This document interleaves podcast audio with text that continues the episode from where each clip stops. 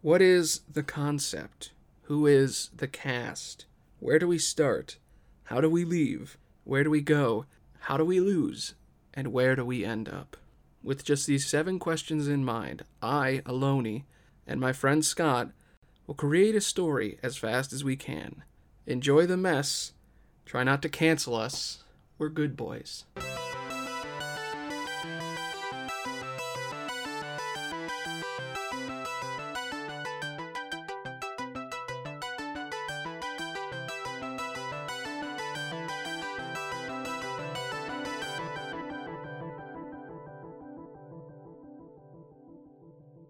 What are we gonna do, Scott? I have no fucking clue. Do you have no fucking clue? I've got no fucking clue.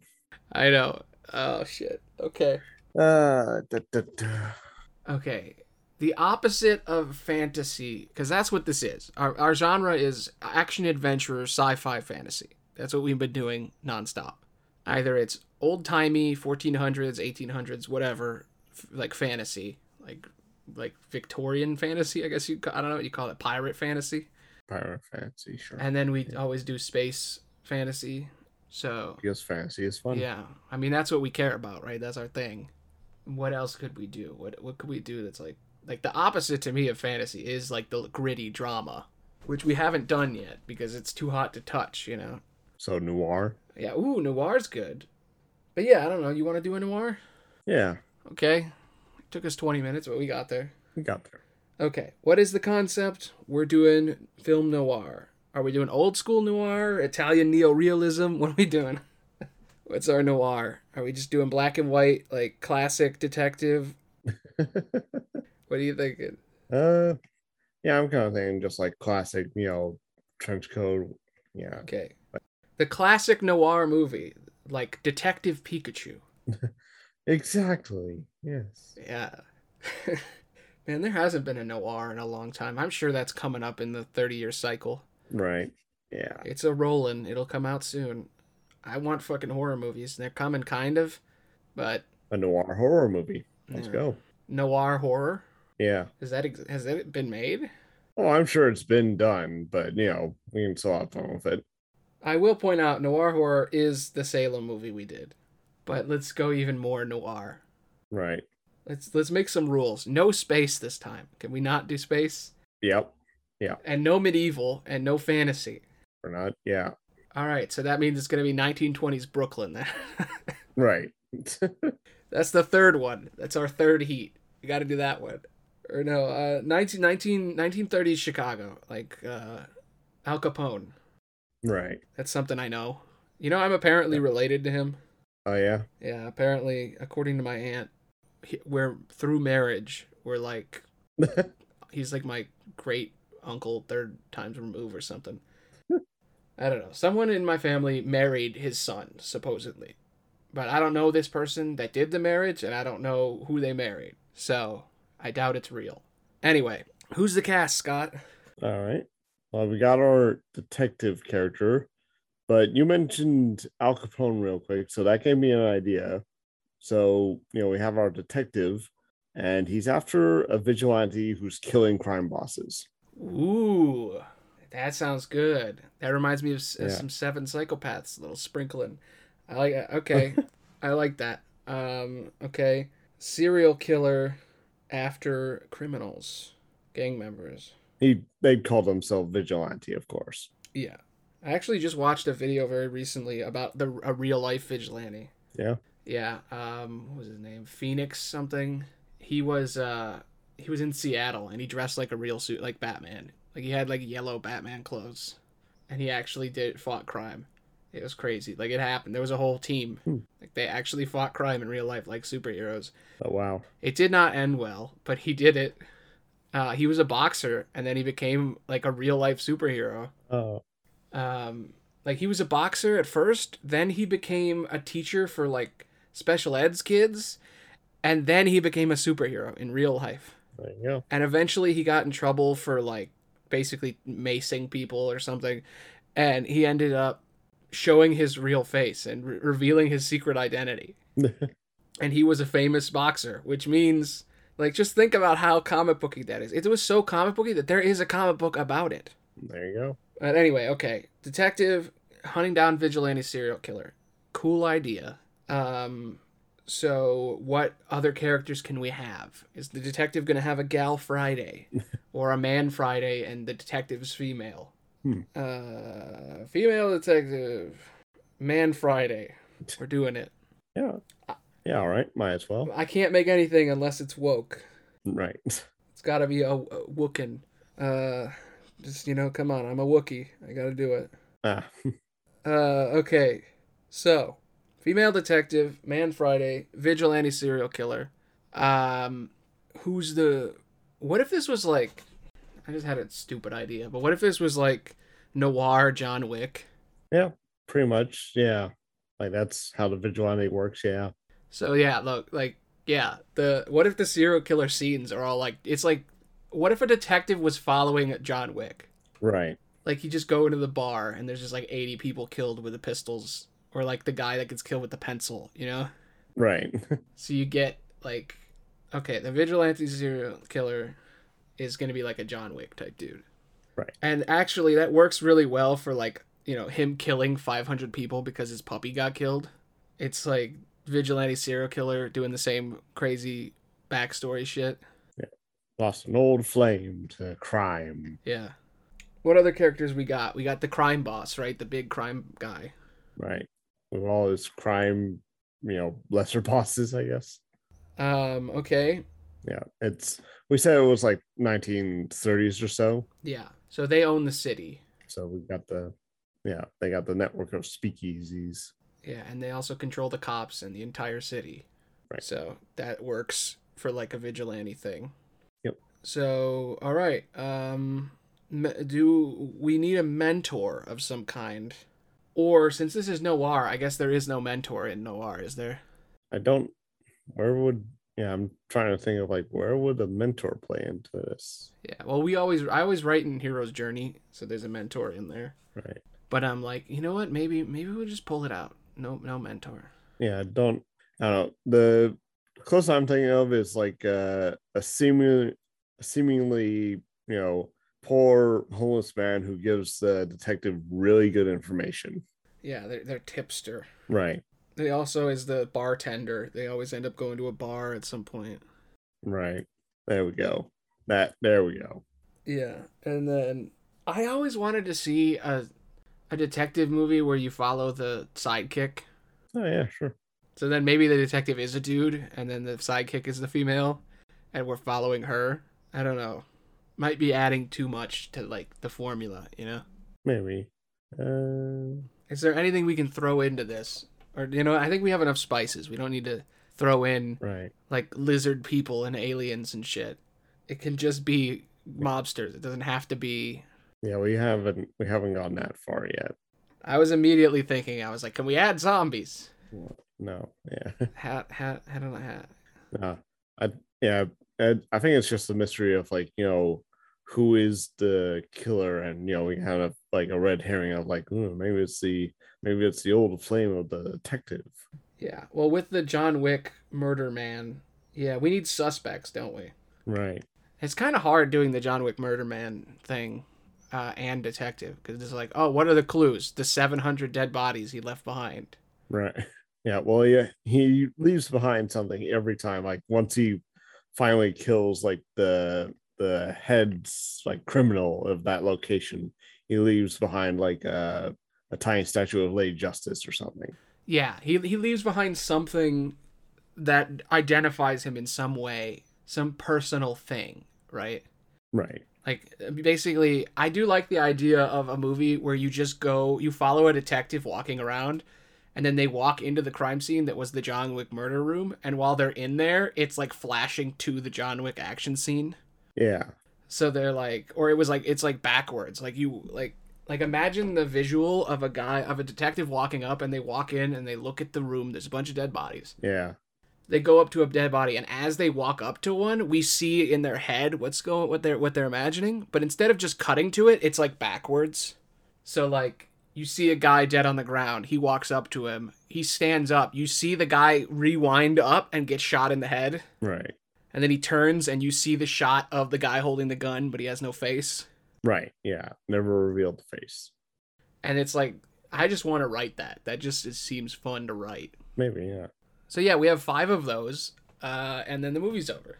Uh, okay, let's. We got all the characters then, right? We got detective, Man Friday, homeless tipster, bartender, vigilante, crime boss.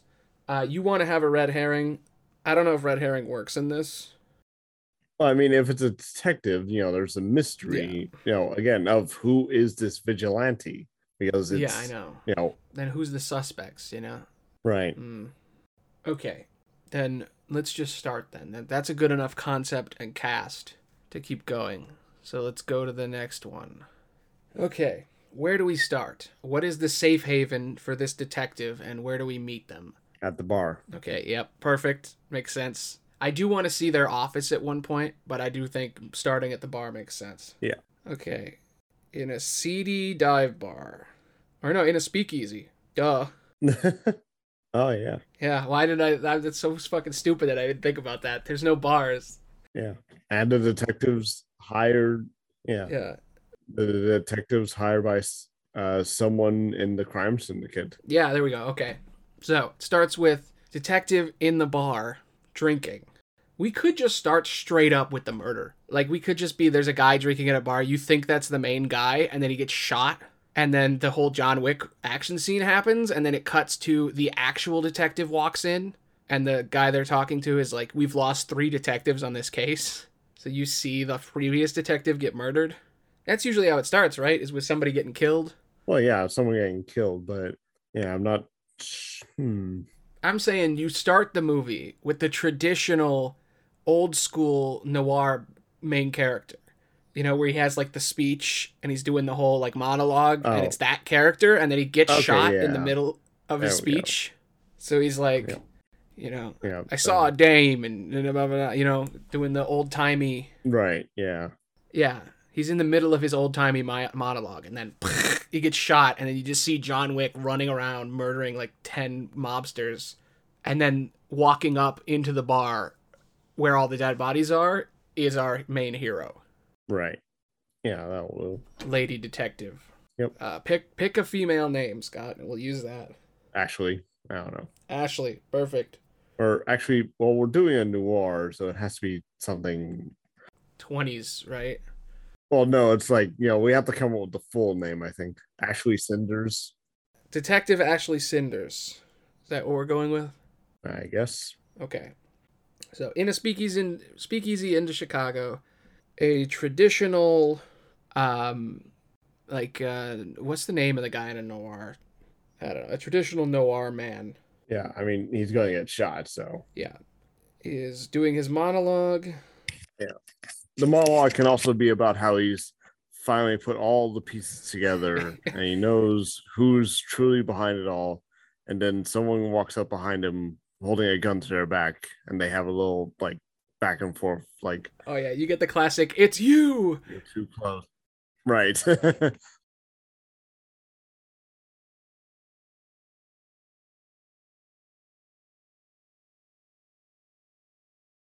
Like he's talking about the criminal and like catching this murderer and he's like, "Okay, this man killed seven women.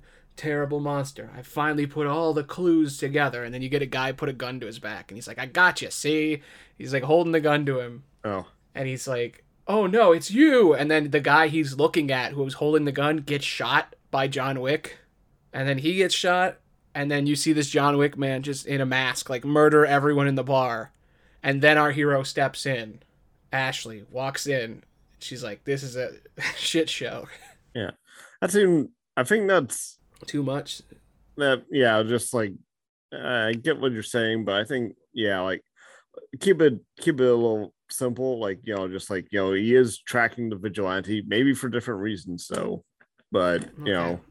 Then yeah, I went too far. That's why you're here to pull me back. yeah like you you made it a little too convoluted and that you know we want to keep it simple for the opening It's too it's too confusing. Yeah. yeah It would. I just saying it would be pretty fucking funny to see a scene where a guy walks up and he's does the whole thing. It's you, and then they both die. But all right, I get it. Too far. That's why you're here. That's what this show is. If this was talking at no one, I'd be doing something weird. Yeah. You know, in the movie Men in Black, Yeah. where I'm not we're not making this aliens, but you know, in Men in Black, you know, there's the whole plot where you know the the bug, the the uh, villain alien is after these two other aliens, and you know they're after the galaxy. And in the original script, it was t- the two aliens were of different species, and they were talking about peace negotiations. And then the bug kills them, so both species uh, started attacking Earth in retaliation and they ended up simplifying that. So you know the two aliens weren't separate species they were you know just colleagues. And so you know they had like a, a whole side plot of like you know the two aliens were at war with each other the bugs wanted to maintain that war so they killed the two. Yeah what i'm getting at is that it was a little convoluted and they simplified it by just saying like okay no they're just you know they're colleagues and there's it's not a war the point being, you know, it was a little convoluted at the beginning, and so they simplified it. That's what we need to do. Yeah, I get it. Um, I do remember something about peace in there. I think they kept the peace negotiation thing and just put it at the end. Something like that, yeah. Yeah, I think they I think they took the the galaxy, the, the object they're trying to get still causes that, like it still stops a war, but I think they got rid of them talking about it. Yeah. Oh yeah, like it's it's a case of yeah, like you know, it it was supposed to be a symbol of peace between their two uh aliens, but then Yeah, no, it's cool. I that's a fucking awesome idea and I'm I I get I get why they took it out, but it's kind of a shame. yeah, yeah. Well, It's just again, like this. it's just All right. you know, yeah.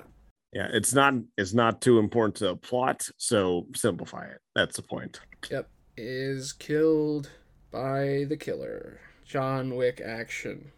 All right. Detective Ashley Cinders walks in. So, um, usually when you do a hero's journey type thing, you get their safe haven. But I guess a detective's safe haven is the job, right? Right. So there, she's going to be briefed on um, the case, right? Is that where we want to start it, or do we want to start with her doing something else first? briefing her on the case like yeah like you said her walking into the bar seeing all the devastation you know uh, a crooked police officer walks up to her and tells her like the situation Okay. she and then she sees something in uh the victim's hand you know uh like hmm, suppose like a piece of paper or something Yeah. Note yeah in the dead detective's hand. Yeah. Message written in latin because why not Yeah. Okay. Um. Yeah. I just I want to set us up before we go on the adventure. You know what I mean? right yeah i think we're doing a good job with that Yeah. Okay. Well, I guess because the cast is so streamlined, I'm just I'm trying to figure out like a nice maybe she's there when he gets murdered too. Like if we cut between this detective being murdered and this woman talking to people there, maybe oh yeah we can cut back to her. Like the idea that this place gets destroyed, I feel like there needs to be a scene before this. You know what I mean? I don't want to just start with there's a case because then there's no room to get to know anybody and you don't really care. You know what I mean? Well, we can open with a like a, a grand action scene and then like build ourselves up from there. Yeah. Okay, I'm just I'm trying to figure out like a safe like normally it would be like a guy gets murdered, he's thrown through a window into an alley or something, right? Right. And then the noir guy, you know, he does the monologue, the guy dies, talks to the people, all right, you got the case. Then he usually goes back to like his office or like to the bar to talk to somebody and like, you know, chill for a second before he goes and does the big thing. Right. So I guess we can still do that. I guess Yeah. we'll do the briefing and then the two of them go back to the office then Right. and then the office is sort of their safe area and maybe Yeah. i don't know maybe we can have their office get destroyed at some point like i'm just trying to figure out the first 10 minutes because the first 10 minutes of a movie are very particular at least when i do them and Yeah. once you have that solid base you can do whatever you want. So if this is like a stinger in the beginning, that's fine. But then yeah, they need like a safe place where something starts off like there's a catalyst that creates the events that will follow and then there is an inciting incident that is the big thing that happens. Like an epic shootout. Yeah. I feel like the inciting incident of this is their their like her office blowing up or something. I feel like you should just start it big. If it's a big sprawling running around Chicago chasing this guy down, I feel like it should start with boom, her shit breaks. All right, I'm gonna get the guy. You know? I mean, I, that seems a little much to me. Hmm. I, th- you know, I feel like it should just be a case of like, you know, another job. Okay. Like, you know, she comes into the bar, sees all the destruction, sees a clue somewhere, uh, goes back to the office, looks at it, uh, get, maybe gets a call saying that like there's been another shootout. Yeah. You know, kind of I just I feel like after she goes back to that office, something should happen there. Like if you think about the gunfight as the catalyst, it's like the starting moment of this whole event. And then something that happens at this bar scene needs to carry over to when she's at her office. It can't just be like, "Oh, you got to do you got to catch the killer. All right, I'll go back home." And then she's home. Oh, there's more info. Like I feel like something else has got to be going on. It's not a the parchment, like the thing uh, she finds on the victim. Uh, what if it's a list? And at the very top of the list is her name. Perfect. See, that's something because then she goes home, she's looking at the list, then you could have someone show up at her door and she's not sure if they're there for her or not. Like they're going to kill her, but they're not. Like it's like a fake out. Like we don't have to have the bad guy immediately attacking their house, but just the threat of like her name on the list. Yeah. Or like the name of someone she knows or loves. Yeah. Yeah, I think that works. It, could we go as far as to say like it's her family, like it's her mother or her dad or something? Right. Yeah, there we go. and then it's like then the safe haven isn't her office it's their family's house Right. Yeah, there her father was a big name boxer who did some side work for criminal mastermind, you know, as like, you know, just being some muscle. enforcer yeah Doesn't really do a whole lot these days, but his name's on the list. yeah list of people her dad at the top um boxer add that to the characters um mickey cinders yep, there we go. boxer and father. Okay. Gives me daredevil vibes. All right. Um all right then she goes to her dad's. Do we want to be at her dad's boxing place or at her dad's house? Uh boxing place, you know, show don't tell. yeah. And you know, just like he's looking over like some of his old like trophies he's won, just when you know, cry with a big old smile. yeah yeah he's you know there's a lot there's a lot you can do with that scene you know Yeah. boxing arena daughter meeting estranged father um like they're not super tight anymore but his name was on the list like that's already an exciting scene to write you know Right. Okay, so so far we got who the characters are, and then we figure out how the story starts with this action scene. Detective shit, where she's like, Ooh, what's going on? Mobster, yo, corrupt cop. He's like, Hey, we need you to do this, blah, blah, blah, blah. She pulls out the note from the victim's hand. Oh shit, my dad's on this list. Head to the dad's place. Uh, I also want to say, while she's there, I feel like to get a little bit of character shit, I feel like the man Friday should be like some like skinny nerd that follows around writing like taking notes Big old glasses. yeah like an apprentice type deal Sure. i, I think he's got like a newsboy cap and he's following her around like shia labeouf in constantine that character like just like oh you're so cool and then they die at the like halfway through the movie that guy All right. uh, yeah shia labeouf that's his name his name's shia just as a as a as a nod Shia Murphy. Yeah, Shia Murphy, the Man Friday. And then uh, her name is Ashley Cinders. hmm Okay. So she's at the boxing arena with her dad after, you know, so in the beginning, her and, and, uh, and Shia are hanging out, you know, to go to the speakeasy, all that. Goes to her dad's boxing arena. So she's at the arena. We've already established her as a character and the Man Friday as sort of like a Poindexter nerd that follows her. Sure. Now we're going to get her dad, we're going to get her backstory as well as her dad's backstory at the same time. hmm We don't need to outright say that, hey, her dad was a boxer and that was pretty rough on her, and now she's a detective and she's grizzled and angry at him, but also cares about him. We don't need to say that, but that's what's implied in the scene. So, what happens at this boxing arena? You know, he's reminiscing about uh old old glories.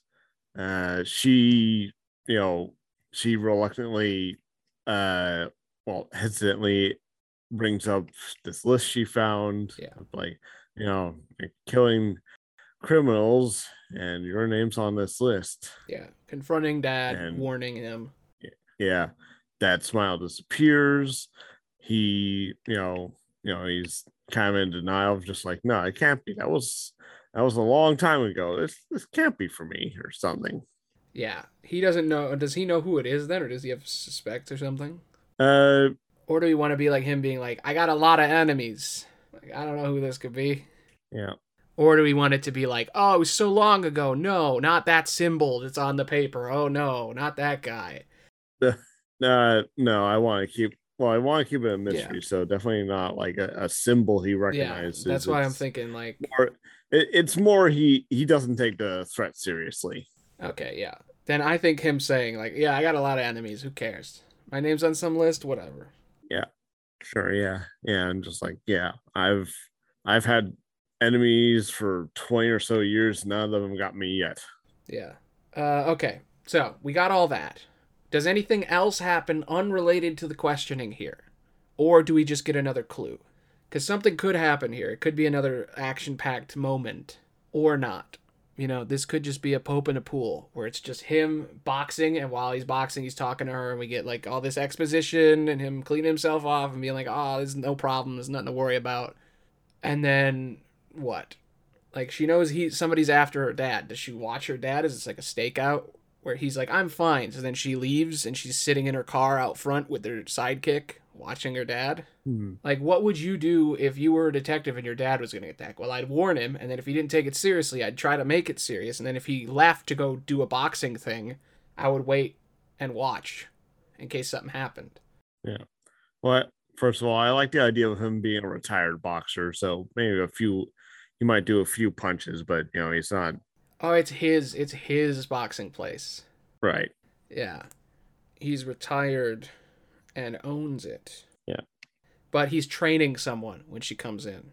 Yeah, yeah, and yeah, he'll he'll throw a line of like, look, if someone comes after me, I'll just send Big John after Yeah. him. You know, Big John will fuck him up. Yeah. And he's like fighting with Big John. Right. And Big John punches him in the face or some shit. Or Big John's standing in the back and he's training some weak guy. But yeah, the, Yeah. The, that's that's Oh. good. Yeah, he's like I I'll I'll knock him out. You know what I mean? Look at me. I still got it. All right, that all works. But like I said, what happens next? So we got that. So now we need more ties to continue the mystery. So as of right now, there's names on the list. Her dad's in danger. So does she continue to care about her dad and deal with him, or does something happen, or does she go to name two? Because I'm trying to justify a reason for her to go to the second name on the list, but like her dad's in danger. You know what I mean? Right. Like if my dad was in danger, I'd be watching, even if I was estranged. If he didn't want, if he didn't take it seriously, I'd like go sit in my car Right. and like watch and like stake out. You know, like he's next. He's the next one on the list. Oh, I did. I I don't know about that. I think it. You know, he, he's he's closer to the top for some unknown reason. Okay, so she would warn him first because she cares, and then she'd be like, "All right, I'm gonna go find the other two guys before him." Gives us enough room to like do two more things, and then it matter, Sure. right. but not so long down that it'll take too long for it to matter. Sure. But yeah, so she's like, "All right," she warned him. So then you could have Shia be like, "Why aren't we staying? Why are we gonna leave?" And she's like, "Well, he doesn't want any help, and there's still two other people in danger, so." Right. There we go. we gotta go. We gotta figure out who these people are. Yep. Uh, okay. How does she figure out who these two people are, and are they notable? If he's killing crime bosses, I would assume the next two people on the list are related to crime, Right. so she would know about them. Are they big names or what? Yeah. One of them can be a you know just uh, another generic crime boss. I I'm imagining like you know like let's say two like so two names on the list. Uh, you know, she arrives to one guy's scene and you know they're already dead. Yeah. and but the second name could be like the chief of police. Hmm. So she goes to the police station, asks about these names, and then you know the killer shows up there. Yeah, that works. I do like that. But I want to add one other thing to that. I feel like the names on the list should be like in order of how like they should get harder as they go. Harder. Yeah, like if you're a vigilante hunting down and killing a bunch of mobsters and you're like you would go up the list. You would go you would go like weakest guy first and go up like cuz the dad is like just Right. an enforcer for them or whatever. Like her dad is only is third on Yeah. the list, so he's like a low ranking Yeah. dude. So I was like the people before him. Right. Except the vigilante, except the vigilante's like backstory ties directly into the father. Like the father might might have been a lowly enforcer, but like he directly killed the family member of the vigilante or something. Ah, so you're saying the list should be the most important people at the top. Kinda, yeah. Yeah, you know that makes sense because if I was a guy about to kill a bunch of people, I guess I would write the people I hate the most on top. Right. So yeah, mob boss, chief of police, enforcer, Yeah. and then more mob bosses. it's like I hate this guy the most. yeah. Chief of police, by the way, is very corrupt. yeah, no, that obviously So- Chicago. Yeah. Doesn't have Right, to even yeah. be the twenties for that for that to be a fact. yeah. But yeah, but yeah, the idea of being like, you know, like, you know, the far, yeah, like you said, the farther up you go, they get more and more important, which is why, you know, it's so odd that the father is so high up on the list. yeah, that's why she went there first, not just because it's her dad, but also because of that. Right. Yeah, exactly. Yeah, she's like, this is a mobster and the chief of police. Why is my dad number three? Right. Like, what the fuck do you have to do with this, Dad? Why are you so important to this killer? Right. Um, all right, yeah. Then, um, so yeah, it goes to guy number two, goes to the mobster's mansion. Or maybe, should we do the mobster mansion? Like, where this mobster are, is already killed. Should we do like a, like a full mansion that's been killed? Like everybody in the building? Or just like some strip club or like what? Oh. Like, uh, what like when you come across a body what is the most interesting and the opposite of a gym? So first we were at a bar then we were at a gym. I think Yeah. probably a house right? Like a mansion. Eh, or titty bar. A house, a house party. There we go. oh yeah there you go. House party goes to the mobster's house party and he's everybody's dead. A lot of swinging music, yeah. Or you know, where there would have been a lot of swinging music. yeah dead swing players everywhere just imagine like a like a badass like, like a fucking crazy like swing party but everybody's dead like everything's dead the second you go in right. Yeah.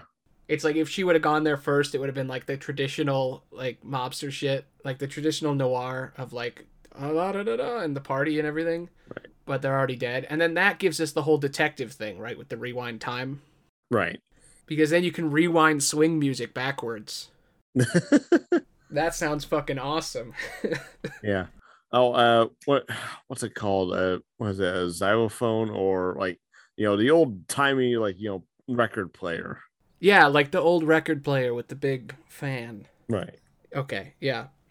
So dead swing players everywhere. She finds the dead mansion party. Yeah. time rewind detective shit. Is there a survivor, or do we want to have her go straight to the police station to report what just happened? Hmm. The police. Yeah, okay. Uh, I do. I uh, don't want to get too far from this because there is more we can do with the scene. But uh, the police arrive on the scene and arrest her. Oh yeah, and then while she's in jail, they, the, the whole police station gets destroyed, like uh, Terminator style. there we go. Yeah. Yeah, Uh, but before we we should probably do a little more work with the mansion. yeah, okay. Uh, cops arrest her. Yeah. Uh, so yeah, I I want to say there's like there's probably a few survivors. Like, want to say the killer operates kind of like the predator, sort of, where you know if someone if, if someone's not shooting at them, they're fine. Yeah, they ignore them. Yeah, Um, I feel like if somebody works for the mobster, though, they're fair game. sure. So it's Okay. yeah. I don't know. The swing player being dead though is pretty fun. Maybe there's like one dead swing player and everybody else ran out. Right. You know the yeah that guy pulled a gun. So Yeah. Okay. So she goes to the mobster's house party and she finds the dead people. And then there's only a couple of dead people in the building, but she can like as the time rewind thing happens, you see people running away because she can see the footprints or whatever. sure. Yeah. Like scuffs on the floor, like swing music rewind. Sure. and then you see oh okay there was a guy playing violin and she's explaining to shia all this shit I do want to have a scene later where she hacks, where she asks Shia to do the rewind thing, and it's less good. Like, like he's like, all right, um, oh, well, you know, just like, yeah, he's like, oh, clearly this person was charging the killer. No, they were running away just like everyone else. he says that, and then it shows them rewind to the person running, and then he's like, to charging, and then he's like, nope, they're not charging, and they change, Right. so it like updates with what he's saying. Anyway, yeah. Um, okay, so we get the the house party, swingers, de- dead swing players, dead mansion, time rewind detective shit. Uh, cops arrive and arrest her. Uh, maybe she has to fight the cops at first. Uh, Um, I don't know, or no, because fighting the cops, they're just gonna shoot her. right. Yeah. She's just gonna get arrested then. Yeah. Does she have to fight any of the survivors, or are all the survivors gone? Nah, all the survivors are gone. Okay. So, all right, the cops show up and they arrest her. I'm sure we, we, Yeah. we in the writing Yeah. process, it's pretty easy to write a scene where it's like, all right, everybody in this building's dead. Figure out everybody who's dead. All right, cops got you. Right. Yeah. That's that's enough. That's a whole sequence. Shia is like avoids capture. Yeah. Shia runs away. Okay. Um. All right. The next question is how do we leave? Which is usually how we get out of the safe haven, but we've kind of already done all that with this cop thing. So I say we already answered that one. hmm So we're in the police station, and before we do the whole figuring out what happens at the police station stuff, we need to figure out where we're going, like heading in the story. So she's at the police station, shit's going down. There's gonna be people getting killed, all this stuff, police chief being attacked. Her dad's the next one on the list. So, what is this big climactic moment we're leading towards in the overarching movie? And what's the moment where she loses? Well, You know what I mean? Like way later in the movie, I'm talking right. Well, just because it'll help us shoot there fast like get there faster right. if we figure it out Yeah. Well, father dies okay You know. yeah at the boxing arena. Big John was not enough. so that way we don't have to kill shia we can just kill the dad Yeah. that's the all is lost moment is her dad is dead right. so now we need to stretch the movie for her to get from police chief being attacked to her dad dead um so i feel like she needs to save her dad once if we want to keep him in or is it just going to be her dad dies and then the name after that Uh, I guess there's just four names on the list. sure. Like it's like mobster, police chief, her dad, last guy. Right. Okay.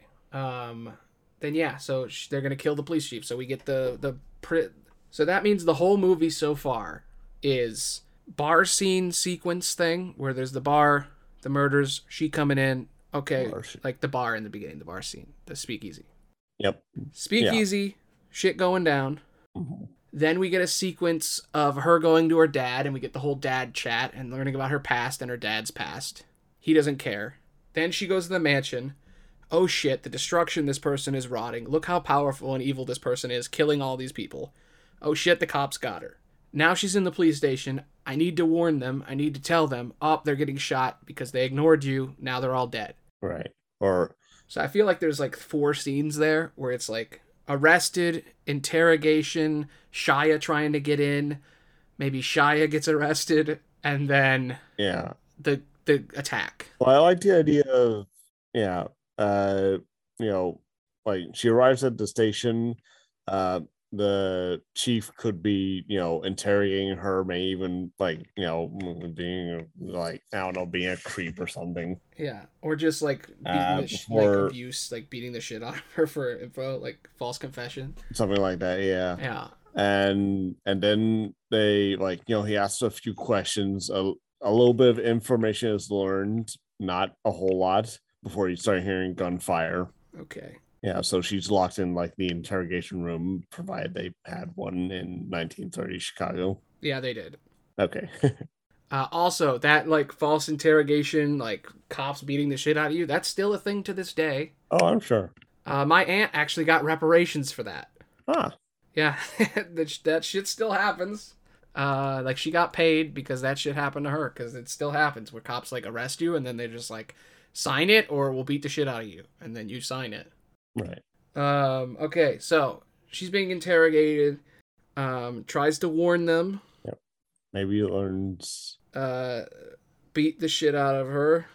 Maybe we get two different ones. So like she tries to warn the detectives, then a corrupt cop shows up. Well, the chief is the corrupt cop. So Yeah, okay. So do you want the chief to show up? yeah, like Like so like she's like, "Yo, they're interrogating her, two detectives." And she's like, "I've told you already. I didn't do it. It wasn't me. I'm a detective. I'm a private investigator. I was on the scene because I found this list. They're going after the chief of police and then they're going after my dad and then whoever this Ronnie dude is at the last or whatever, the last name. She says the last name. right. And then they're like, "Bullshit, blah blah blah blah." blah. And then the chief shows up. They're they're playing the good cops, the detectives. Yeah, my thought was one detective is a good dude. He leaves, and then the shitty detective beats the hell out of her. And then the chief shows up? No, I w- Or do we want the chief to show up and beat the hell out of her? I would just say the the chief is the shitty uh police officer. Okay. Like he he he walks in, says like you know the you know the interrogators you know being too soft on her, so tells her tells tells him to get out so the chief can properly interrogate her. Yeah, he's going to throw the book at him. Right. Literally. Oh, Um, so then while he's attacking her, the vigilante kills him through the window. that the there's gunfire and you know the chief's like you know chief's like what what's that Oh, okay, so she's with him when it happens. right when it starts to happen yeah Yeah, okay. And they haven't even booked her yet. Like they don't even know her name or like have taken fingerprints. right That way when she runs out, they don't go after her later. sure yeah Um, because there's no cameras. Yeah. So it's literally just fingerprinting and guessing. Yeah. Um yeah oh and uh like we said uh shia maybe comes to her rescue actually comes face to face with the vigilante whose face is covered so doesn't really see who the vigilante is but it has a brief moment of like oh god it's him it's it's them he's they're going to kill me right now and the vigilante just walks right past them it could also mean that they I, it could be they actually see their face and they're target number four. Or target number five or whatever. Or is that too much? Is that adding too much? That could work. I do think it needs to be covered. The face needs to be covered first, though, because you Yeah. know we still want it to be a mystery of like who is this guy. Yeah.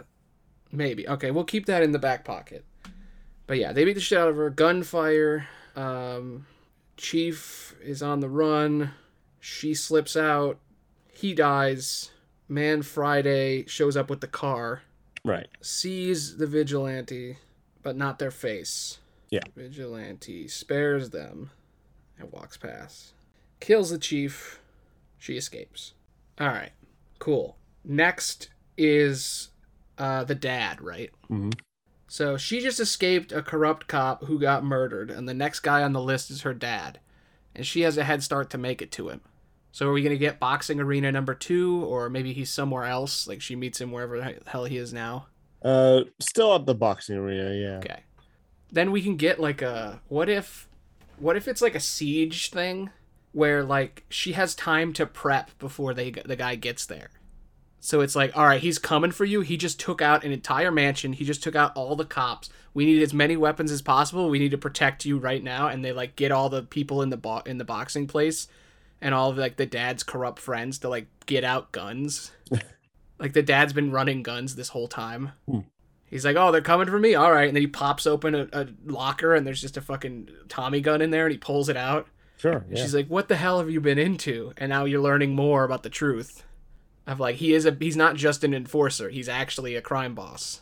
Um, I do prefer him. Like again, it adds intrigue to the list of like who this vigilante is. Again, like I don't mind the the visual of him pulling out a Tommy gun, but what if Big John is is a mob boss? maybe. Like he pulls out the Tommy gun. She's like, "What the hell are you into?" And he's like, "What? It's from Big John." I told you, Big John's got this.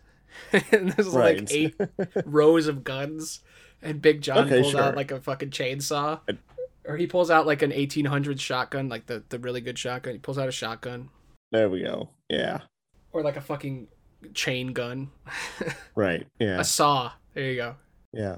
Oh, uh, Big John isn't necessarily a crime boss himself. He the he was sent by the criminal mastermind to watch over uh to watch over uh, the father. Oh yeah, because the last guy on the list knows that the vigilante's coming for him, Yeah. so he sent John there already before she even got there. Right. Yeah.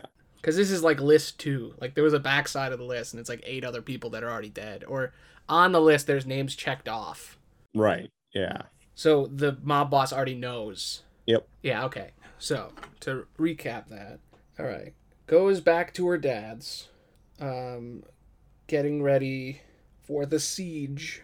Big John's got guns. Yeah, and actually, come to think, of- come to think of it, we've established that this is a boxing establishment, so might as well have a moment where like the vigilante and Big John are. Boxing in the in the ring. Yeah. Fuck Yeah. Yeah, that's what it is. Big John gets his like big machine gun, his saw, with the big drum, and he puts it on the boxing ring. Oh.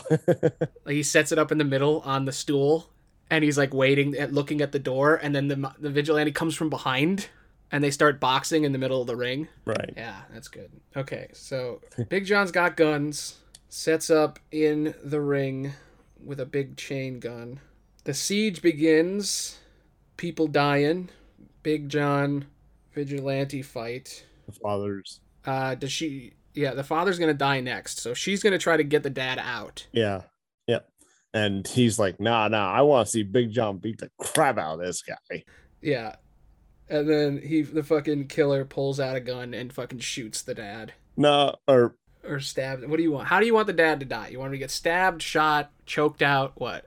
um, It's got to be like right in front of her, and he's got to like take a bullet or something, or she take a bullet. She would try to take a bullet for him. I don't know how. How does he die in this? So the siege is like they got a bunch of dudes with guns and they're safe, and this dude's coming, and then him and Big John are fighting in the ring after he just like killed like twenty dudes in a hallway right. Okay. because he came through the back or whatever. So how does the dad die? That's what the next thing that happens is the dad dying. So like, what is what happens? What's his redeeming moment too? Because right now we've learned that he's like we're gonna add a little bit of him being a shitty dad in there probably, but like, what do we do with this? You know, Right. Um, because the guy wants to shoot him, not her, so he can't like take a bullet for her. right. So has to be again, we want to imply that this is somehow very personal to vigilantes. So I'm thinking maybe have the vigilante actually pair, pull out some like brass knuckles. Hmm. And so that's like how he's gonna mm, that starts. That's how he takes out Big John. He like he starts losing, so he pulls out the brass knuckles to finish off Big John. Yeah, yeah, and then he finishes him off. Then I what if what about this? What if so yeah, he says, "Yeah, I can't wait to see Big John beat the hell out of him." And then he pulls out the brass knuckles, beats Big John to death in front of him. And he's like, "Okay, we need to leave." And then they start running and they get into a back room and they have to go out the window. And the window's up really high. And then they both go into the room Right. Yeah. and maybe he locks the door and he confronts the guy. Right.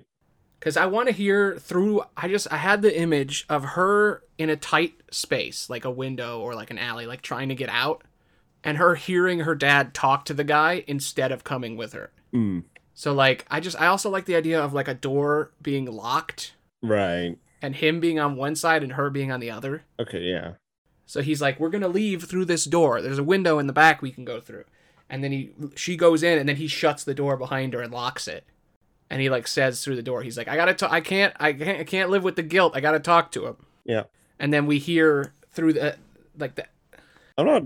I'm not sure if it'd really be guilt, but just or I need you to be safe. hmm. Yeah. Yeah. Like he's trying to save her, and she's like, "I can save myself. Get your ass over Yeah. here," and he gets killed. Right. Yeah. Yeah. Um, kind of maybe a mix of both, but whatever. He Maybe a mix he locks the sure. door on purpose, is what I'm saying. Yeah. Heroic sacrifice. Yeah he, i wanted it to be like a like, a heroic thing but also i kind of there's got to be some i just want to have the guy talk like the bad guy talk to him and us hear what the fuck is going on Right. Yeah. and so we hear echoing through the room as she's in there looking through the keyhole or whatever like her dad getting killed by this guy and the guy basically like yelling all of his bad guy speech shit at him Right. because that's what vengeance is about you want them to know who's killing them Yeah.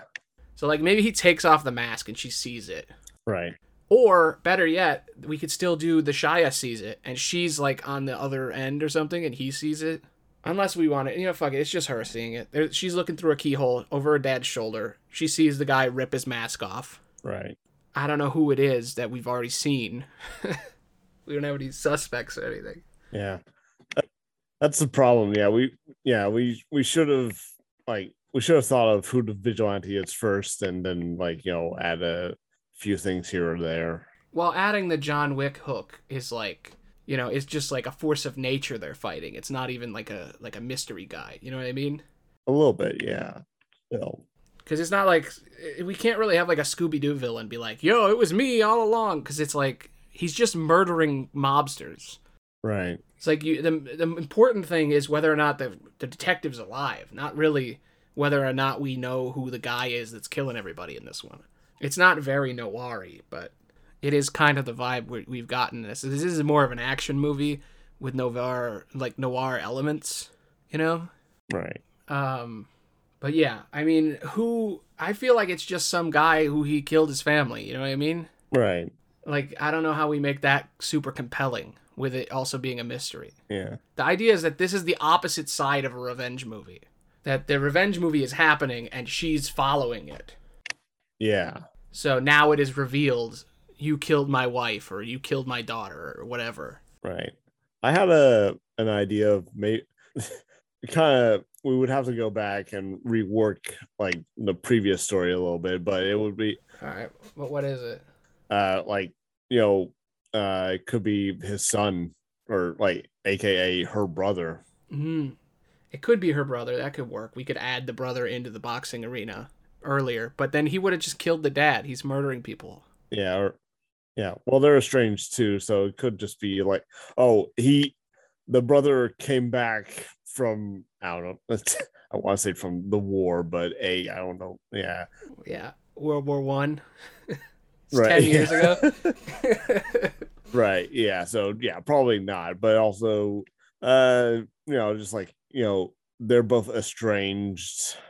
yeah. I Hmm. also had another dumb idea, which is what if it's Shia who's the bad guy? Yeah, I I feel like that would The reason he's not there when the when the chief of police dies right. is because he's the killer.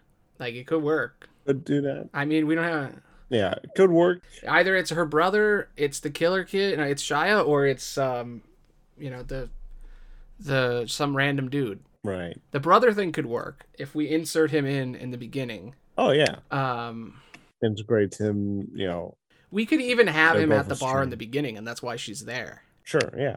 Yeah. Like he's a drunk. Like he like that's his cover is that he's he's Right. broken and drunk from you know the war. He's got PTSD or some shit. Right. But actually, he's like a savage killer. Right. Yeah. Um, we never did the homeless tipster either, or the bartender. Oh yeah. Ah, whatever. We don't need them. They're useless. we can still have them be like little cute little side characters though. Yeah. All right. Um. So brother. All right. We meet him. In, let's see. We have the speakeasy. Killed. Uh, her man Friday takes notes. Crooked cop tells her stuff. Detective's hand. Um. Okay. Uh. Her brother. It's like sitting in a Yeah. Is a booth, drunk. acting like he wasn't even aware of what was going on. I kind of want him to be in the back. Oh yeah. Her brother is drunk in the back. Um. A little bloody, but okay.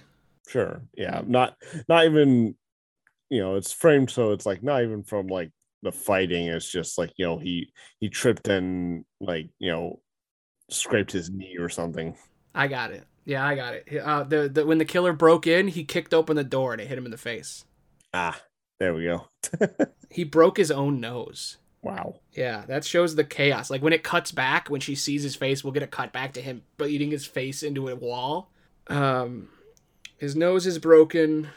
He was hit by the door when the killer came in. Yeah. That way, he didn't see his face. He didn't see anything. Oh yeah. Right. Um, then later, he's gonna be at the mansion when she's there. Um, maybe maybe we can do the the guy, killer's still there when she shows up at the mansion, just to give it a little bit more oomph. Since we didn't do her going to the police directly and the killer being there, like she goes in the mansion, she's detectiving the bodies. She sees the killer, chases after him. Cops block her. Right. Okay. Ah. All right. Yeah. It sees in the mask. He's in a mask. think yeah yeah yeah think think she sees him uh she thinks she sees him run out the front door she runs out the front door there's police everywhere Yeah, somehow he got out, she doesn't know how. Yeah. he's like a ghost. ah Maybe that at that point she suspects he's a cop. ah What if her brother is a cop? uh That would explain why he's at the police station later, and why he can get around and do all this shit, and why he hates the the criminals. Like what? If, what? Right, what if her brother is a Yeah. corrupt cop, and that's why when he runs out the door into all the cops, he disappears because he is a cop. He just took off the mask.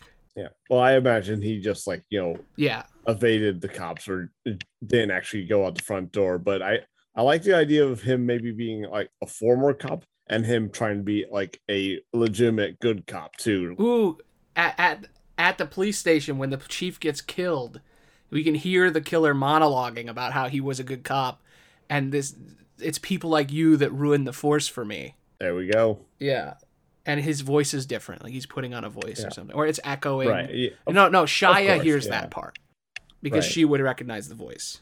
okay yeah there we go Um, okay, so let's see. He runs out the door. Cops are all there. He's like a ghost. Cops arrest her. She, um, Shia runs away.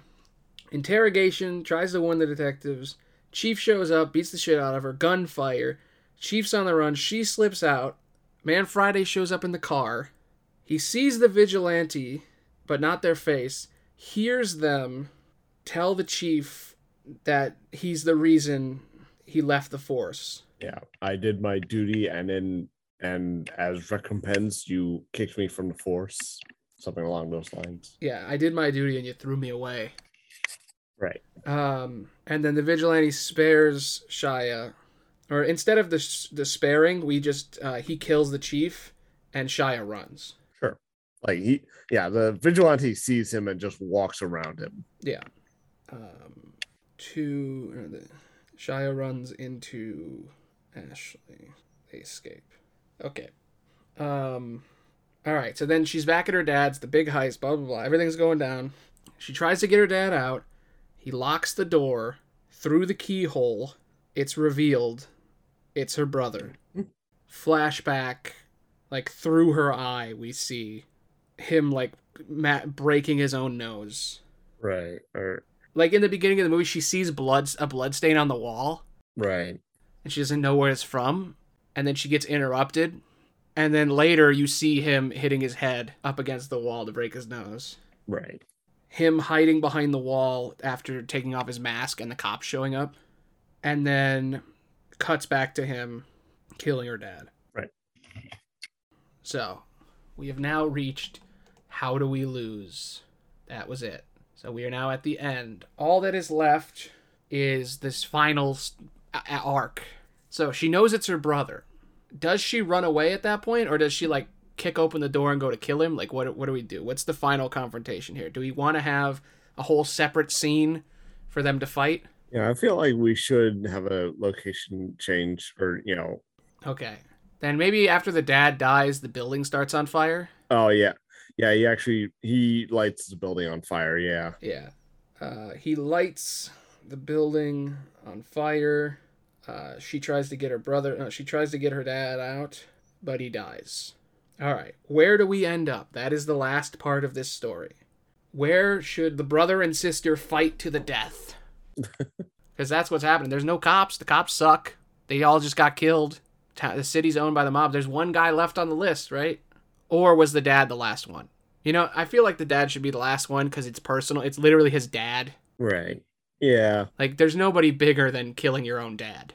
I guess so. Next is like there's no more on the list. Like her dad's last on the list. It's it's it's it's Right. 15 names. They're all crossed out except for three on the end. The mob boss the chief of police her dad. Right. Why the fuck is my dad on a list with the chief of police and the mob king? Like what the fuck? Why is al capone and the police chief and my dad all on the same list and everybody else is dead? Right. Um so her brother kills her dad burns down their home basically. Right. Or his, her dad's home. Now what? How does he does he leave her a note or some shit? Like how does she she's lost everything. I feel like she would go home right and at her office he left a note or some shit. Yeah, he, he gives her um, Oh wait, wait. he gives her a call. wait to give her another tie. What if the brother takes Shia? Like he kidnaps Shia when he leaves. Not sure why he would. I feel like his story's done though. Like he killed his dad. His dad was involved. His sister isn't. Right. Yeah, exactly. So my I'm thinking like he gives her a call like at her home, like, hey sis, uh look, I'm going away for a while. I'm taking a boat. I'm going I'm at the docks right now. I'm taking a boat, you know, to Singapore or something. Yeah, I'm leaving. Or- I'm taking a boat to Singapore from Chicago, Scott. yeah, Yeah, exactly. What's wrong with that? I'm gonna cross Yeah, Lake but, Michigan yo- and then I'm gonna get a car over there. No, I Yep, get it. He's like, I'm gonna uh, take a train. It's probably right. There we go. Take a train. Yeah. I'm taking a train to LA or I'm taking a train to New York Right. or I'm going to Canada. I'm gonna drive all the way the tw- the fucking six hours up to Minnesota and cross the border to Yeah. Canada. Yep. Um, but yeah, so him calling her makes sense. Is uh, d- And and she he doesn't know that she knows. oh yeah, he doesn't. I forgot about that. He doesn't know, so he'd call her. Maybe he's not leaving. Maybe he caught because he didn't get caught, right? I guess not. No. What if he's like, all right, when we going to dinner, right? like he just killed his like Yeah. or the funeral. yeah. Her killing her brother at her dad's funeral is pretty fucking epic, though. uh, yeah, because I now that I think about it, if he doesn't know because she was looking through a keyhole, he's completed his goal. He won the revenge. Right. We get to see what happens after the revenge movie, Scott.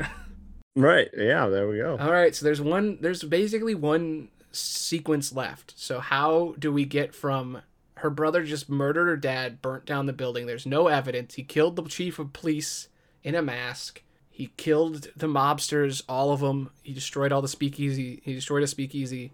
Like he's done. Yeah. So now what? Maybe we should figure out what he wanted, like the exact sentence. Right. I feel like okay, so he he was a cop. He was a good cop. Corrupt boss screwed him over. Mm-hmm. Yeah. And Then something put him over the top after. So he got screwed over by his boss. He no longer has a job. His sister's a private investigator. right. So he was thinking about doing that, but then something his dad did stopped him and made him lose his shit. So did his dad kill someone? did her dad kill her sister-in-law? And that's why he's here. Yeah. Like like Hmm. what unless her brother's just gone unhinged and he found out that the dad has been working with them and that's enough to kill his own dad. I think unhinged. Plus, you know, maybe he was rough on him as a kid. So Yeah. Okay. So like what if he's gone it would be crazy if he was fired for legitimate reasons. Like he was fired for just being abusive. But that doesn't make any sense with the corrupt chief, you know? no, no, yeah, no. It was it was definitely He was trying to take the chief them down. Like I get all that. I get the I, I gotta take down the mob bosses. right. So I'm gonna kill all the mob bosses. I'm gonna kill the chief of police. But the dad is the part that's crazy. Right. and we need a reason for him to kill his own dad. I know his dad was abusive and shit. So is that all we need? His dad abused him, so now he's gonna kill him. We can take yeah. We should take it a little further. Where Like he was working with the gun runners. Obviously, his dad was running guns. right. Maybe while he's in the, because we need the we. I want to figure out what he actually says in that hallway, because that'll help us figure out the end. Right. So he says, "I was a good cop. They let me go. I've killed the mobster. I've killed the chief of police. I've cleansed the city. All that's left is you, Dad. I found out the truth." And then he reveals like his dad's working with them, Right. Or um yeah, it has or they're not even his kids that he bought them. like I'm trying to figure out what crime Right. is so unspeakable that your parent could have committed that you will murder them. I mean, he already hates his dad. He's already gonna was Right. wants to murder him. This Yeah. is the reason. Yeah. Is his dad selling kids? Like, what the fuck could he be doing? That's so awful. You know what I mean? right. Maybe the dad really is a bad guy. You know? Yeah. Okay. Maybe at the speakeasies where it all went off. He's at the speakeasy. He's getting drunk. He just lost his job. Right. His life sucks. He's at the bottom of everything. And then he hears someone talking. And he overhears the name, like the mobster at the bar, talk about what happened, whatever the thing is, right? Sure. Uh, and that's what sets him off. He's like, The police commissioner was in on it. The mob boss was in on it. His dad was in on it. The guy in this club is in on it. Ah, there we go. So like the guy at the club is drunk and he's talking about what he did. So we maybe we have to cut the detective in the beginning then. Right. Okay. Still why I want to say the detective in the beginning just gets shot doing a different thing. All right. Um it would be really funny if the the monologue in the beginning where the guy's like and I did it. I killed that woman. I killed the, like Marjorie Cinders. I killed her with the chief of police, with the mob boss, with everyone. And then the guy standing three feet to the left shoots him because he said that, and that wasn't even the crime the detective was like arresting him for. ah, Like the detective is like, "You killed Molly Hatchet," and he's like, right. "Oh, I thought you meant when I killed," and like the thing he said earlier. and then he kills both of them right. in a homicidal rage. Um, and now we can just change the beginning if we need to. Yeah, sure. But he's at him being at the bar, getting drunk, and then killing the man that orchestrated something with his dad, the mobster, and the chief of police. Right. It all makes sense that because he's drunk, he writes on a piece of paper, "All right, kill this guy, this guy, this guy, this guy." Why wouldn't he just write dad? yeah. Um, Oh, or maybe he's writing down what the guy's saying while he's saying it. maybe. Uh, Or the detective wrote the list. no. Um, yeah, maybe. Maybe he's sober. Like he ordered a drink, but you know he's just holding it in his hand. He's not. He hasn't taken a sip. He's just so mad. Yeah, like he could be completely evil, and this was all premeditated. Yeah. Right. But I, I, what we know so far, her brother was at a speakeasy. He was at a bar. He learned something about one of the guys at the bar. That the guy at the bar, the chief of police, the head of the mobsters, and his dad all did something together that is worth killing all of them over. And he found that out, and now he kills them all. First, he kills the guy at the bar impulsively in front of everyone while wearing a mask, I guess. Like, do we want to say it was impulsive? Do we want to say it was premeditated? Because he bashes his nose into the wall so that he can cover. And he killed everyone there, too. Yeah. Uh, I think it is. I think it is premeditated, and we don't. He doesn't have to kill everyone there, but yeah, a lot of people. Anyone who pulls the gun. Well, I feel like if he just shot the guy, you wouldn't need a detective. Like, you wouldn't need a PI if he shot the guy. Right. Like, in the middle of the crowd. He just shot a dude in the face, and you're like, oh, it's that guy. You know? But well, if he's still not wearing a, ma- he's still wearing a mask, right? Okay, so uh, if we have him wearing a mask, then yeah, it's it's got to be premeditated. Then it's like That's what I meant. okay, so he followed the mobster there to kill him, Right. and then the mobster stood up the detective with a gun and was like, "Hey, detective, you know who I am. You know what I did." And then our vigilante shoots the guy, like the mobster, Right. because he's about to kill the detective. Like it, he did it early. Like the plan was follow this guy until he goes somewhere private and then kill him. But then he pulls a gun on this detective, and our former cop vigilante is like, I have to shoot him now. Right. So he shoots him, hits it, takes the mask off, hits his head up against the wall a bunch, and then waits to see what happens. Yeah. Yeah. Maybe a broken nose isn't the best cover. I think it's a great cover. It's an interest. Well, I think like his plan was to follow this guy out of the bar and kill him somewhere else. Killing a man in the middle of a crowded bar, a criminal bar, a speakeasy, is the stupidest thing you could ever do, and it would not be premeditated. Following a guy to a bar and then killing him because he's going to kill someone else does make sense. sure, but the broken nose. Well, my thought was just like he stayed there because he couldn't get out. Right. Yeah. But I mean, you could like you know dislocate your arm or you know. Oh, whatever. He hurts himself. Right. The reason I said broken nose is because if you hit your head up against the wall, you break your nose, and then you just say he ran in, he came through the door and broke my nose, and I hit the ground, I couldn't see anything. Right. Like breaking my shoulder, it's like I could still see the guy. Like the idea of just like my thought was he kills the guy, right? Like he he's he's planning to kill him later. He sees him about to kill someone. He's like, all right, I gotta shoot him. Shoots him. Everybody freaks out. What does he do? Well, he runs into the back, takes off his mask. Maybe he's got like a separate outfit underneath that he was gonna use. You know, he has like like a like it's like a jacket or something that he can take off because it's part of the plan is to like have an outfit that you can hide underneath. So he goes in the back room, he changes super quick, and then he hits himself with the door and he says the guy ran that way. Does that work? Maybe. Or he breaks his own arm and then he says, "Oh, the guy just broke my arm." The reason I want him to hurt himself is because it immediately proves it wasn't him to like normal people. Right. Because if he's not wearing the outfit and a guy in a mask just shot someone, they're not going to question, oh, he broke someone's arm. Or, oh, he punched that, he broke that guy's nose when he went out the door. You know what I mean? Right. Right. So he gets injured in order to like cover. And then his sister comes in and she's like, oh, what's going on? And then he's like, oh shit, she's here. So then he tells her, he's like, oh yeah, he hit me. I didn't see anything. Done. Right. So we still haven't figured out what the crime is. Right. what do you think? Four men. What did they do that makes this guy go off the deep end and kill his own dad? Because we're almost done. That's all we need. Figure that out, and then the movie's done. Right. All right. Uh, okay. Uh, Wait, wait. I just figured it out. What if the private investigator in the beginning is him? Like, the montage starts. It's her brother doing the monologue.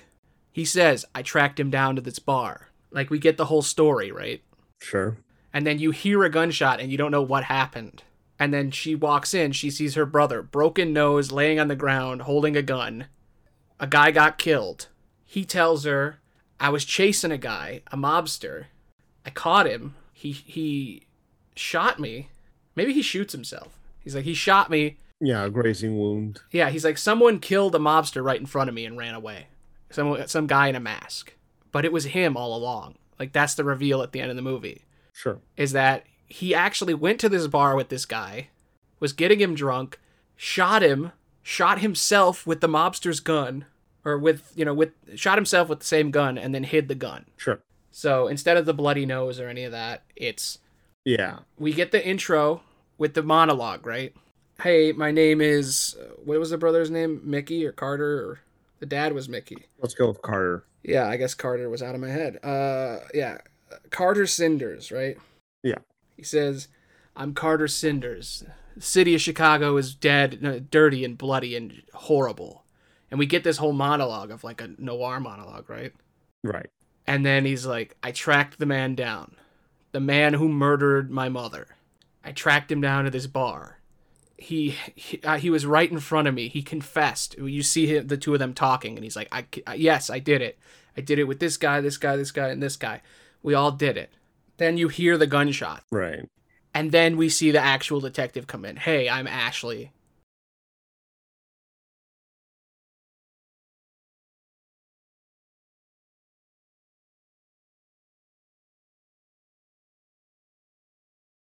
I'm Ashley Cinder. I'm here. Da, da, da. Chicago's a mean street. Like we get the same intro, but from a different detective. That'd be kind of funny. Yeah, and then she walks in, and she's with her detective, Man Friday. Walks in, sees her brother. He's holding a note covered in blood, and he's been shot. Right, he's been shot in the shoulder, Sure. and he says, "I need your help. I, I can't do this anymore." like he's like, "I can't. I'm hurt. There was a mobster. I was tracking him down. He got shot. I tried to shoot at the guy. The guy shot me, but I have a list of all the people he's going after. Maybe does that work? Like, there's one problem in this: is why does the note exist now? Because the de- before it was a note in the detective's hand, but now the detective is the brother. Right. So, what is the new note? Him telling her who he's gonna kill is kind of fucked up. Right. Him being like, "Hey, a guy came in. He said four names, and he shot this guy. I wrote the names down. Here's the names. Like, it's just not mysterious enough. You know what I mean? Right. Yeah, it doesn't quite work. Uh, I still like the idea of a, the list. Maybe she just Like, where does the list come from now? Because I still want him to be the detective, and I still want that whole thing. yeah, it it, it fell out of his pocket, I guess. Oh yeah, maybe she finds the list separately, and he doesn't know about it. Yeah. Okay, that makes sense. He before he went in there, he wrote down the people he was looking for.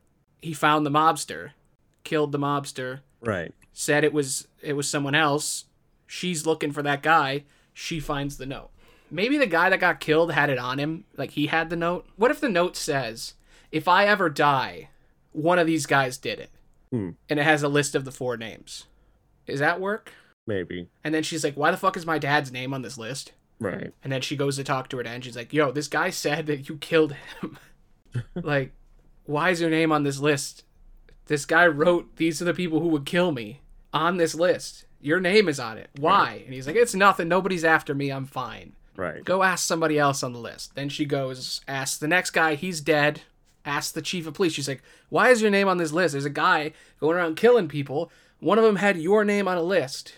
They've he's already killed two people on this list. He's coming for you. And then he beats the shit out of her because he's like, "Don't tell anybody that I'm on that list." Sure. Brother comes in, kills him. Hey, I was a cop. We got that. Mm-hmm. Then at the end, kills the father. He says, "Hey, Yeah. I've been planning this for weeks. Yeah. You killed mom. You beat the shit out of me. I knew you did it, but I could never prove it. Instead of killing the mother, maybe it's just like they tried to they all tried to kill him. Like they they tried throwing him over a bridge or something. And like the father was there and like you know, he was father was scared, but you know, like they asked him, Do you condone this? And he was just nodded his head like, All right, do it. It's my boy, but he's done wrong or something. So he kills his dad because his dad was gonna kill him. His dad was there, yeah. I feel like somebody else has got to be there then if that happened. Like he, they killed him and his wife, or him and his partner. All right. Sure. I actually like the visual of like he's in a trunk with his partner, Sure. And he's a cop, chief of police, mob boss, and his own dad, along with this fourth guy, Right. open the door. Mm-hmm. He's like, "Why the fuck are you here, Dad? Why? What is?" And he's like, "I, I you too, you got too close, son. Dad, father, help me. You got too close, son. I'm sorry, it's just business." Yeah. I'm sorry. Fucking, they chuck him and his and his partner off the bridge. Right. He survives. Partner does not. Yeah, he doesn't talk to his dad. His sister doesn't talk to his dad. Right. So then he becomes a PI and starts killing people. Vigilante. Sure. Well, she's a PI. Does is, so he's not a Yeah. yeah. I actually like the idea. He's not even a PI, but he's doing the monologue in the beginning. Sure. Actually, that works because it the the monologue makes you assume that the person you're that's talking is a PI, yeah. but the monologue in the beginning isn't the PI; it's the killer. Right. Like that's why I like this whole setup. There we go. As complicated as it is, you could even get flashes to him being thrown in the river, like in the beginning. Sure. Like he's like Chicago is a dirty city. You see him, you see someone the the guy he's after in the beginning. You see him open the door and he says it has to be done, and then he throws him and his partner into the water, and then he wakes up and he's alive, and you see him walk to the speakeasy. He finds the guy, and he's like, "I know it was you. I saw you do it." You know, gunshot, gunshot. Yeah. Well, hold on. Is that at the beginning of the movie? Because again, we want there to be a, a mystery. Well, yeah, that's what I'm saying. It's like we could, he could keep some of it in the beginning if we want. Yeah. Yeah. I, I don't think we want to open with like him being thrown in the river. Okay, so then we'll just flash back to that Yeah. when he's killing the dad. Yeah. Okay, so Chicago is a dirty city full of dirty people. Maybe I'll even add like a little splash sound effect in the background or something, something subtle. If you want. So that later at the end of the movie, but whatever. Anyway, he's doing the monologue, detective shit, tracks down a mobster. You hear three gunshots or two, you hear gunshots go off. Then you see the new detective. She says this exact same beginning line. She's like, Chicago is a dirty city, but it's her voice. right. She walks up. He's there. He says, "Hey, I followed this mobster here. He some guy came in, shot me and shot the mobster. We didn't see that, by the way. All we did was just hear the gunshots. Right. We think it's just a stylistic choice, but later you find out, oh no, it's he did both shots. The movie happens, and then when the dad gets killed, he says like, "Do you remember that night?" And then it flashes back or whatever. Right. And he gives him the line that his dad said to him before he threw him in the water, which is like, "It's just business, kid." Right. and then he shoots him, sets the building on fire. Sister saw the whole thing. She knows her brother's a murderer. Right. What is what is the ending here, Scott? Let's see. Yeah, they confront, they exchange dialogue. You killed our father. He had it coming. I'm not going to kill you, though. He starts to walk away, and then there's a gunshot. Yeah, I guess. Um, okay. Building's on fire. He doesn't know she's there. She kicks open the window, maybe, get crawls out, sees him walking away, gets up. The two of them are looking at each other. He knows she knows, she knows he knows. They're reaching for their guns. Part of me wants to have Shia shoot him just to add a just to add a third element to this. that oh, that'd be fun. Yeah, maybe they both pull guns on each other, but the brother lowers his gun, starts to walk away. She shakily holds her gun, like, is she gonna do it? Is she gonna do it? And then boom, Shia shoots him. Yeah, you get you hear the gunshot, and you see her face, you see his face, and then you see Shia holding a gun that's smoking. He shot him, and then you hear him say, "Chicago is a dirty city," and then it cuts to black. Story over. There we go. So going through that one last time, so that we can make sure we both are on the same page with this. It's an action film noir. Right. It starts in a speakeasy. We hear a monologue from a detective, Carter Cinder, private investigator. Chicago is a dirty city full of dirty people. He's following a mobster to this bar. The two of them meet up. Gunshots, two of them. Sister says the exact same line Chicago is a dirty city. Walks up onto the scene, investigating what's going on. Finds her brother. Her brother says, I was tracking down this mobster. Some guy came in, shot me, shot the mobster. She's like, okay. Moves on. Finds the note. If I'm dead, this is who killed me. She takes the note. On the note, mobster, chief of police, her dad. Goes to her dad's boxing arena. Yo, what the fuck? He's boxing a guy. We get to know about their past a little bit. We've completely forgotten about the brother at this point. Then she warns her dad. He doesn't give a fuck. She decides to go deal with the other people. Heads to the mobster's place. Mobster's entire mansion is destroyed. She's investigating the murder with her assistant, and we see like the rewind time effect of each of the people in the swing bar. So we hear swing music backwards as she's like figuring out what's going on. She sees the killer in the distance, chases after him. We get a nice chase scene through the dead mansion of dead people. He runs out the front. She follows him. Cops everywhere. You just hear sirens and guns pointing. Thrown in a jail cell. Her buddy gets away. Shia. He escapes. She's in the police station. Meets with the detectives. They're inve- interrogating her. She says the chief of police is dirty. He's on this list. We got to get him. He's gonna get killed. Chief of police comes in. He says, "Don't tell anybody I'm fucking dirty." Beats the shit out of her. You hear gunshots. He's gonna kill her so that she doesn't tell anyone. Guy comes in. They both escape or whatever. There's the big craziness of everybody dying in the police station. Chief of police is walking away. Shia's on the other side of the door. He could hear what's going on. Vigilante walks past Shia, and then Shia hears through the door the chief of police and him talking. And he says, I was a cop and you threw me away like I was nothing. You killed my partner, you son of a bitch. Gunshot. Shia runs away, runs into Ashley. Two of them leave. Then they go to her dad's boxing arena again and they say, Hey, they're coming for you. They just killed the other two people in this list. They're coming for you now. And he's like, All right, well, I'm not leaving. And she says, Why not? What, like, we need to get out of here. And he says, I'm be fine. He opens the guns. Big John's got guns. Big John's got this, right? Yep. Pull out the chain gun. All right. Single guy kills like 30 dudes breaking into here. Beats Big John with a with brass knuckles to death.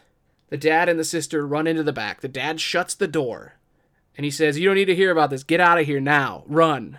She stays. He thinks she left. She's looking through the keyhole. She sees the two of them talk. He says, "So I guess you lived. I guess you survived, son." Rips off his mask. Two of them fight. Dad's losing. Brother points that pulls out a gun. We get a flashback to when the brother got killed. He got thrown in the water. hmm His partner murdered. His dad was a part of it. Yep. He shoots his dad right in front of his sister, sets the building on fire, goes out. Shia runs up to the glass window at the back and he's like, "Hey, we need to get out. We need to get out of here." He breaks open the window. She gets out of the fire, and she walks onto the street. Walking down the street is her brother. He stares at her. She stares at him. They both know what's about to happen. He pulls out his gun. She pulls out her gun. She's not going to shoot him. He puts his gun away. You hear a gunshot. There we go. Pan to Shia LaBeouf. Chicago is a dirty city. The end. Perfect. I think that's a good movie. Yeah. It took us a while, but we Yep, we got there. we got a movie, dude. It really proves that you can write anything, even if you don't know.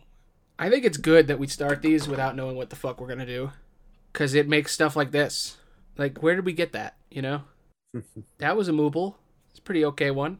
Nope. Um, yeah. So, um, thanks for listening. Bye. Woo! we did it. Yeah.